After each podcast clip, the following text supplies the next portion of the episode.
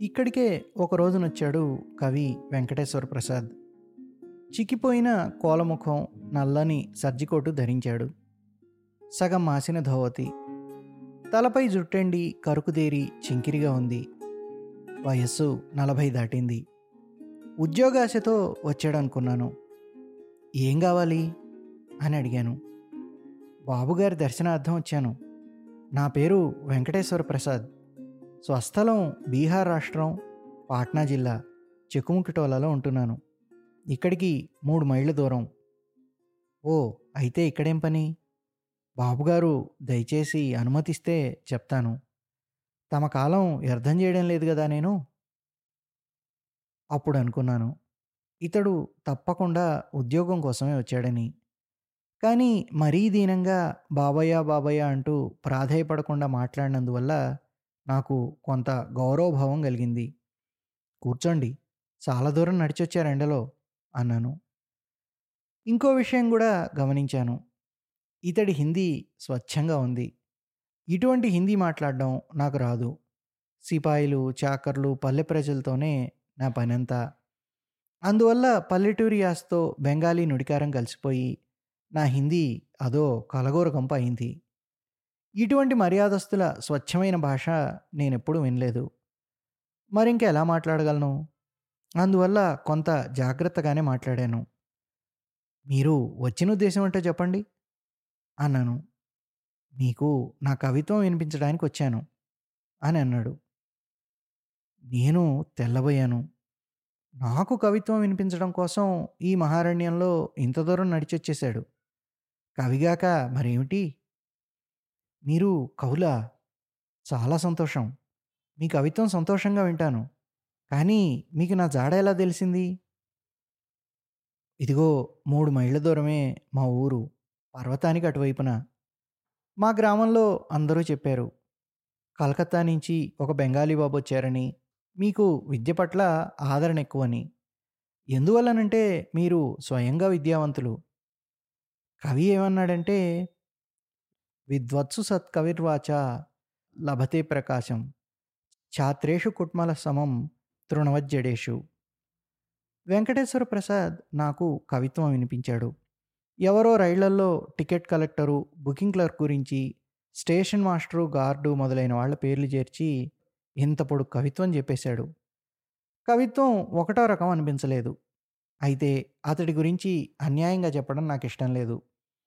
అతడి భాష నాకంతగా అర్థం కాలేదు. నిజం చెప్పాలంటే చాలా వరకు బోధపడలేదు. మధ్య మధ్య ప్రోత్సహించే మాటలు చెప్తూ సమర్థింపుగా ధ్వనులు సంకేతాలు చేస్తూ పోయాను. చాలాసేపు గడిచిపోయింది. వెంకటేశ్వర ప్రసాద్ కవిత్వ పఠనం మాత్రం తెగు తెంపు లేకుండా సాగిపోతుంది. అతడు లేచే మాట ఉత్తది. రెండు గంటల సేపు వినిపించి వినిపించి తరువాత ఒక్క క్షణం ఆగి చిరునవ్వు నవ్వుతూ అడిగాడు. ఎలా ఉందంటారు? అని. బాలే బాగుంది అన్నాను. ఇటువంటి కవిత్వం అట్టే వినలేదు. ఏదైనా పత్రిక పంపలేకపోయారా మరి? వెంకటేశ్వర్ విచారభావంతో చెప్పాడు. బాబు ఈ దేశంలో నన్ను అందరూ పిచ్చివాడంటారు. కవిత్వం అర్థం చేసుకోగల మనుషులు ఇటువంటి చోట ఉంటారనుకుంటారా? మీకు వినిపించినందుకు ఇవాళ నాకెంతో తృప్తిగా ఉంది. ఇదంతా తెలిసిన వాళ్ళకే వినిపించాలి. అందువల్లనే మీ సంగతి వినగానే అనుకున్నాను. ఒకరోజు వీలు చూసుకుని వచ్చి మిమ్మల్ని పట్టుకోవాలని. ఆ రోజుకి ఇంకా సెలవు పుచ్చుకొని వెళ్ళిపోయాడు. కానీ మరునాడే మళ్ళీ సాయంకాలం వచ్చి పీడించనారంభించాడు తన గ్రామంలో తన ఇంటికి నేను రావాలని. అతని బలవంతం కాదనలేక అతనితో కూడా కాలినడకని బయలుదేరి చెకుముకిటోలా వెళ్ళాను. గ్రామంలో ఇళ్ళన్నీ బాగా ఇరుకుగా అంటిపెట్టుకుని ఉన్నాయి చిన్న చిన్న పూరిళ్ళు. చాలా ఇళ్ళకు ముంగిళ్ళు అనేవే లేవు. వెంకటేశ్వర ప్రసాద్ నన్ను ఒక మధ్యరకం ఇంట్లోకి తీసుకెళ్ళాడు. ఇంటి ముందు వసారా వీధికి ఆనుకునే ఉంది. అక్కడే ఒక కొయ్య మంచం మీద కూర్చున్నాను. కొద్దిసేపట్లోనే కవిపత్నిని కూడా చూశాను.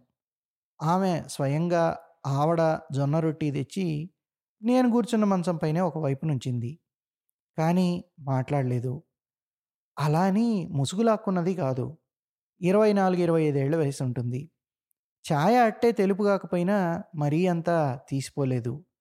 ముఖంలో శాంతం ఉట్టిపడుతోంది అట్టే అందమైనవలేకపోయినా కవిపత్ని కురూప మాత్రం కాదు. దుస్తులు అలంకారాదుల విషయంలో సరళత ప్రయత్నం లేని ఒక సంస్కారము శోభ కనబడతాయి. మరొక విషయం గమనించాను. కవిపత్నికి దేహారోగ్యం పుష్టి విశిష్టంగా ఉన్నాయి. ఎందుకో తెలియదు కానీ ఈ దేశంలో నేను ఎక్కడికి వెళ్ళినా యువతుల ఆరోగ్య పుష్టి మాత్రం బెంగాలీ దేశపు యువతల్లో కంటే అనేక రెట్లు అధికంగా కనబడింది. లావుగా ఉండరు అలాగని సన్నము కాదు. పుష్టిగా చురుకుగా చలాకీగా ఉంటారు. శరీరంలో మంచి పటుత్వం కనబడుతుంది. ఇంత దేహపటుత్వం బెంగాల్లో కనబడదు. కవిపత్ని కూడా ఇటువంటి ఆరోగ్య పుష్టి కలదే. కొద్దిసేపు ఉన్న తర్వాత ఆమె ఒక గిన్నెలో గేదె పెరుగు తెచ్చి మంచంపై ఒక పక్కన పెట్టి వెళ్ళి గుమ్మం దగ్గర తలుపు చాటును నిలబడింది. తలుపు గొళ్ళని చప్పుడు విని వెంకటేశ్వర ప్రసాద్ లేచి భార్య దగ్గరికి వెళ్ళాడు. మళ్ళీ వెంటనే నవ్వు ముఖంతో వచ్చి అన్నాడు మీరు మాకు స్నేహితులైనారని నా భార్య అంటోంది. స్నేహితుని చల్లబరచాలి కదా. అందుకని పెరుగులో పిప్పలి సొంటి మిరప కూడా కొంచెం ఎక్కువగా కలిపింది. నేను నవ్వుతూ అన్నాను. అలాగైతే నేనొక్కడే ఎందుకు? అందరికీ కళ్ళలో నీళ్ళు ఉరగాలో కాబట్టి మనం ముగ్గురం కలిసే తిందాం. ఈ పెరుగు. రండి మరి. తలుపు చాటున ఆమె పక్కు నవ్వింది. నేను ఒక పట్టాన్ని విడిచిపెట్టేవాణ్ణి గాను. పెరుగు ఆమె చేత కూడా తినిపించి మరీ విడిచిపెట్టాను. తరువాత కవిపత్ని ఇంటిలోకి వెళ్ళి ఒక పళ్ళెం తెచ్చి మళ్ళీ మంచం మీదుగా ఒక పక్కగా ఉంచింది. ఈ మారు ఆమె నా ఎదుటిని కుతూహలపూర్వకంగా అంది. బాబుగారికి చెప్పండి ఈ మాటు ఇంట్లో చేసిన కోవా తింటే గొంతు మంట తగ్గుతుందని. స్త్రీ సహజమైన యాసతో సాగదీస్తూ మాట్లాడే ఈ హిందీ అబ్బా ఎంత సొగసుగా ఉంది. ఈ దేశంలో స్త్రీల హిందీ యాస ఎంతో చక్కగా ఉంటుంది. నేను హిందీ అంత బాగా మాట్లాడలేను. అందువల్లనే మాట్లాడే హిందీ అంటే నాకు ఎంతో ఆకర్షణ. ఉన్నట్టుండి కవితో అన్నాను దయుంచి ఒకటి రెండు ఖండాలు మీ కవిత్వం చదవండి అని. వెంకటేశ్వర ప్రసాద్ ముఖం ఉత్సాహంతో ఉజ్వలమైంది. ఒక పల్లె ప్రేమగాథ తీసుకొని అతడు ఒక చిన్న కావ్యం రచించాడు. అది చదివి వినిపించాడు. చిన్నదొక కాలువ. ఈ ఒడ్డున ఇటు తరుణ వయస్కుడైన ఒక చిన్నవాడు కూర్చుని జొన్న చేలకు కాపలా కాస్తూ ఉంటాడు. అవతలి గట్టున అటు ఒక చిన్నది కుండ చంకన పెట్టుకుని నీళ్ళ కోసం నిత్యం వస్తుంది. చిన్నది ఎంతో అందమైందని చిన్నవాడు అనుకుంటాడు. ఇంకొక వైపుకు ముఖం తిప్పుకుని ఈలపాట పాడతాడు.